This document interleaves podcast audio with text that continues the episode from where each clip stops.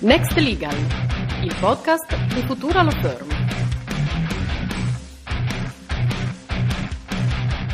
Buongiorno a tutti, io sono Amedeo Perna.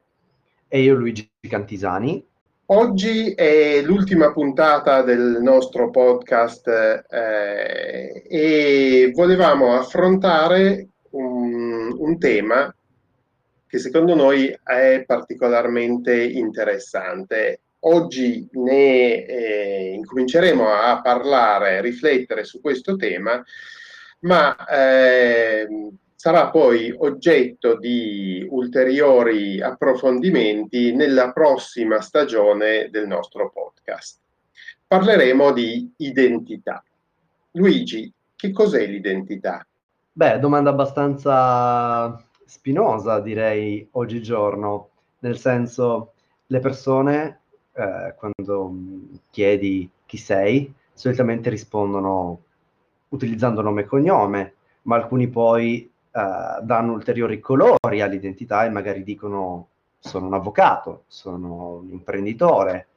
Quindi riassumerei il concetto di identità come tutto ciò che ci identifica e caratterizza. E a seconda dei colori che aggiungiamo alla nostra identità, di fatto diamo sempre più informazioni su chi siamo, cosa facciamo, dove lo facciamo. Ti ritrovi? Ecco, Assolutamente, l'identità è qualcosa di molto più vasto rispetto a quello che normalmente uno pensa. Se ci soffermiamo a riflettere su che cos'è l'identità, ci rendiamo conto appunto delle dimensioni di questa, di identità. L'identità diciamo che è qualcosa che ci viene quasi imposto, nel, nel senso che è lo Stato, la nazione a cui noi apparteniamo, che ci dà, il, eh, ci dà questa prima identità. Questa prima identità probabilmente A non esaurisce chi siamo. Concordo, Medeo.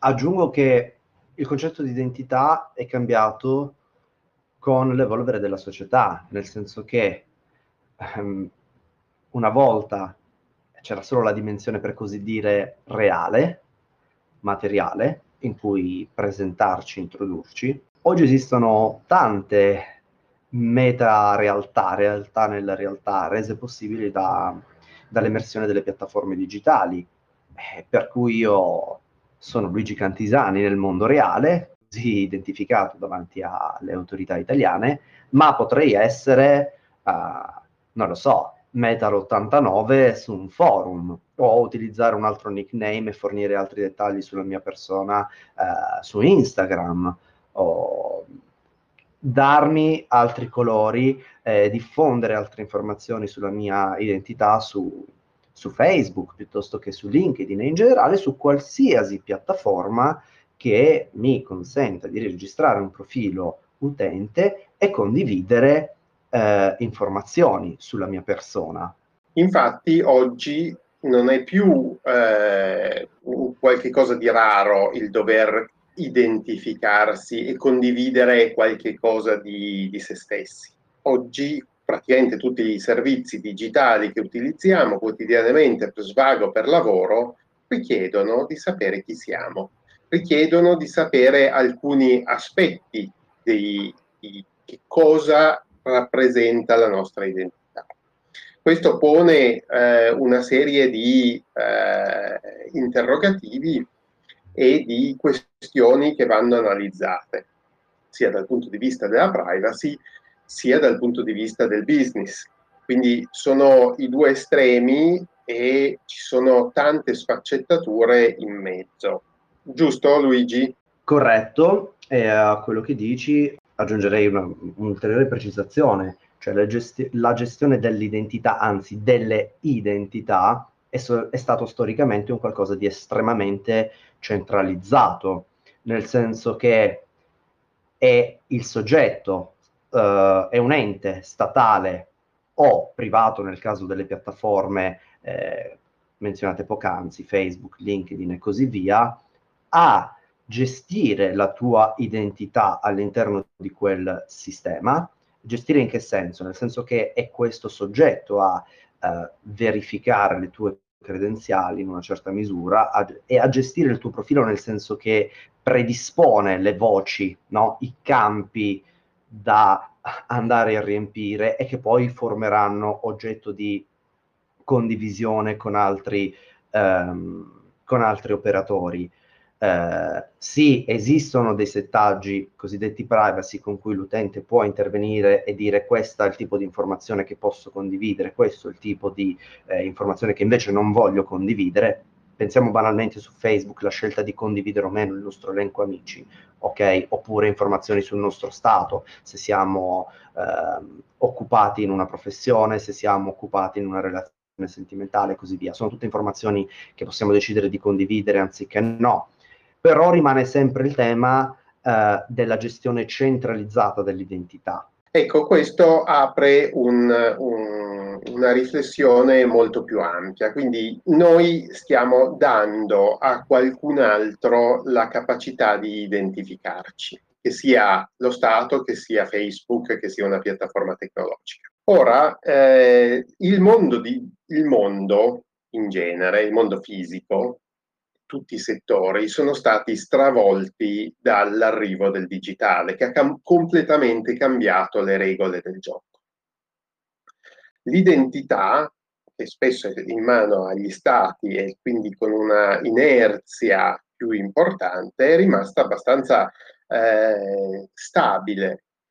Ma eh, il mondo digitale sta per contaminare o comunque ha contaminato in maniera importante la, il concetto di identità. Oggi esiste una tecnologia, che è la tecnologia blockchain, che promette di rivoluzionare il mondo digitale e lo sta rivoluzionando e nello specifico crea le condizioni perché possa esistere un concetto intorno all'identità che è un concetto completamente nuovo. Allora Luigi, hai voglia di darci una mano a capire che cos'è la self-sovereign identity e come possiamo provare a tradurre questo concetto? Sì, grazie Amedeo. Mm, beh, self-sovereign identity letteralmente tradotto sarebbe qualcosa come autosovranità uh, dell'identità Ecco, mi piace in italiano parlare più di autogestione, autogoverno dell'identità, ma insomma il senso è un po' quello, cioè all'utente viene messa in mano la gestione della propria identità. Eh, come? Mm, l'idea della self-sovereign identity, è, self-sovereign identity è innanzitutto quello di dare all'utente la possibilità di scegliere quali ide- informazioni condividere Esempio, immaginiamo che io debba fare una tessera eh, musei con una tariffa agevolata e la tariffa è agevolata per uh, i residenti, va bene? Quindi il solo profilo che rileva è la residenza. Allora, evidentemente non avrà senso condividere ulteriori informazioni come la mia età, il mio luogo di nascita, se il solo parametro rilevante per accedere a questo, a questo sconto è il mio luogo di residenza. E possiamo immaginare questa, applicazione su altri casi in cui magari è rilevante l'età e non il luogo di residenza, in cui magari, in cui magari è rilevante eh, un'ulteriore informazione, ma non, per esempio, il nostro stato, se siamo celebi o nubili, ma non è rilevante la professione che svolgiamo. Quindi poter, come dire, operare un controllo sulla nostra identità, parcellizzare le informazioni da condividere, costituisce un passo avanti importante, che poi, eh, se, se, vogliamo, si allaccia ad altri principi già presenti nel nostro ordinamento giuridico, no? come la minimizzazione del trattamento dei dati personali. Per minimizzare un trattamento occorre in prima battuta che io sia messo, io utente, sia messo nelle condizioni di condividere un numero ristretto di informazioni e per davvero pertinenti a, all'attività in essere. Beh, penso che sia ab- abbastanza interessante nel momento in cui questi protocolli vengono adottati da più attori che consentono di mettere in atto quella che è un po' la triangolazione su cui si basa il concetto di self-sovereign, self-sovereign identity, cioè da un lato l'utente che ha la necessità di, eh, come dire, diffondere un'informazione sulla propria eh, identità. Per esempio, eh, provare di avere un certificato di laurea e quindi un titolo idoneo a concorrere per un dottorato di ricerca, no?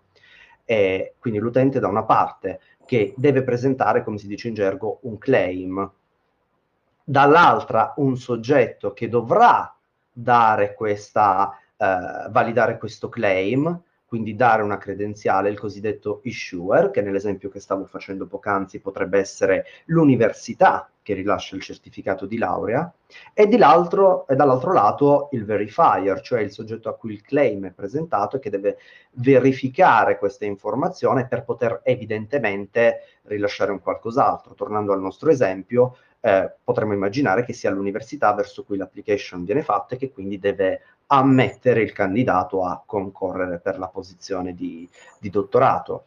Ecco, questo triangolo utente, um, issuer, verifier. Ecco, in un sistema decentralizzato questo scambio di validazioni è, è possibile. È possibile e anche automatico cioè è qualcosa che potrebbe fondare la sua certezza sulla eh, immodificabilità di una blockchain. Quindi non poter più tornare indietro, non poter cambiare quello che effettivamente io sono eh, o i, i, vari attributi, quindi diventa sicuramente tutto molto più robusto. Ecco, Luigi, però eh, gli stati hanno, si sono sempre arrogati il diritto di eh, definire chi siamo. Le piattaforme digitali stanno facendo uh, la loro fortuna spesso nel darci l'identità in una parte di mondo digitale. Come pensi che possa evolvere? Quali sono cioè, la risposta, ad esempio, dell'Europa sulle riflessioni di self-sovereign identity? Che cosa sta succedendo? Ma allora, qui farei una mh, mm, introduzione che poi in realtà servirà anche per eh, i singoli elementi che andremo a approfondire nella prossima stagione di Next Legal. Uh, il discorso parte da molto lontano, come dici tu, noi siamo parte di un'Unione Europea che però finora è assai poco unione e poco integrata in termini di identità e interoperabilità. Cioè, tornando a quell'esempio del triangolo tra eh, utente, issuer e verifier, oggi attuare quello schema lì, eh, quindi per esempio per una partecipazione a qualche tipo di iniziativa universitaria, è abbastanza complicato perché di fatto abbiamo mh, un sistema ancora nazionale, anzi anche il sistema nazionale di, di, accesso ai servizi pubblici è ancora abbastanza parziale, approssimativo, che in Italia si basa tra l'altro sull'utilizzo dello SPID. E, e dall'altro lato abbiamo delle istituzioni che mh, interagiscono tra loro a, a, livello di unione, perché fanno parte appunto della stessa, eh, de, della stesso, dello stesso assetto istituzionale, ma senza avere un registro condiviso, quindi manca il concetto interoperabilità, quell'agilità cioè nel condividere informazioni da un registro all'altro e quindi adottare lo stesso registro, evidentemente un registro blockchain, innanzitutto con, consentirebbe agli attori di questa Unione Europea di convergere su uno stesso registro. E quindi questo è un primo grosso problema che riassumerei sotto la parola frammentazione da un lato e interoperabilità interoperabilità, anzi mancanza di interoperabilità da, dall'altro, a complemento del concetto. Il senso dell'Unione Europea e quindi in questa fase, o meglio l'obiettivo dell'Unione Europea in questa fase, è cercare di creare un po' di convergenza, cioè creare una, so- una sorta di identità unica che consenta di, di instaurare interazioni tra più attori che operano nel framework dell'Unione Europea e quindi ci sono delle iniziative in atto, come appunto anticipavi. Ecco, però non vogliamo svelare troppo perché poi questo, questo tema è sicuramente molto grande e è degno di essere poi approfondito. Lo approfondiremo nella prossima stagione con eh, vari ospiti eh, perché riteniamo che sia un, un tema molto particolare, un, questo iperconcetto, che tutti sappiamo che cos'è l'identità, ma poi è talmente vasto, è talmente sfaccettato, soprattutto nelle evoluzioni che il digitale ci, e il mondo della blockchain sta permettendo che vale la pena fare eh, degli approfondimenti mirati sotto i vari punti di vista. Quindi eh, a oggi mm, questa qui è la nostra ultima puntata della stagione, speriamo di avervi incuriositi e che mh, sarete con noi ad approfondire il, questo tema nel, nella prossima stagione. Io per ora vi saluto, vi ringrazio per averci ascoltato in questa stagione e grazie mille. Next Legal, il podcast di Futura Law Firm.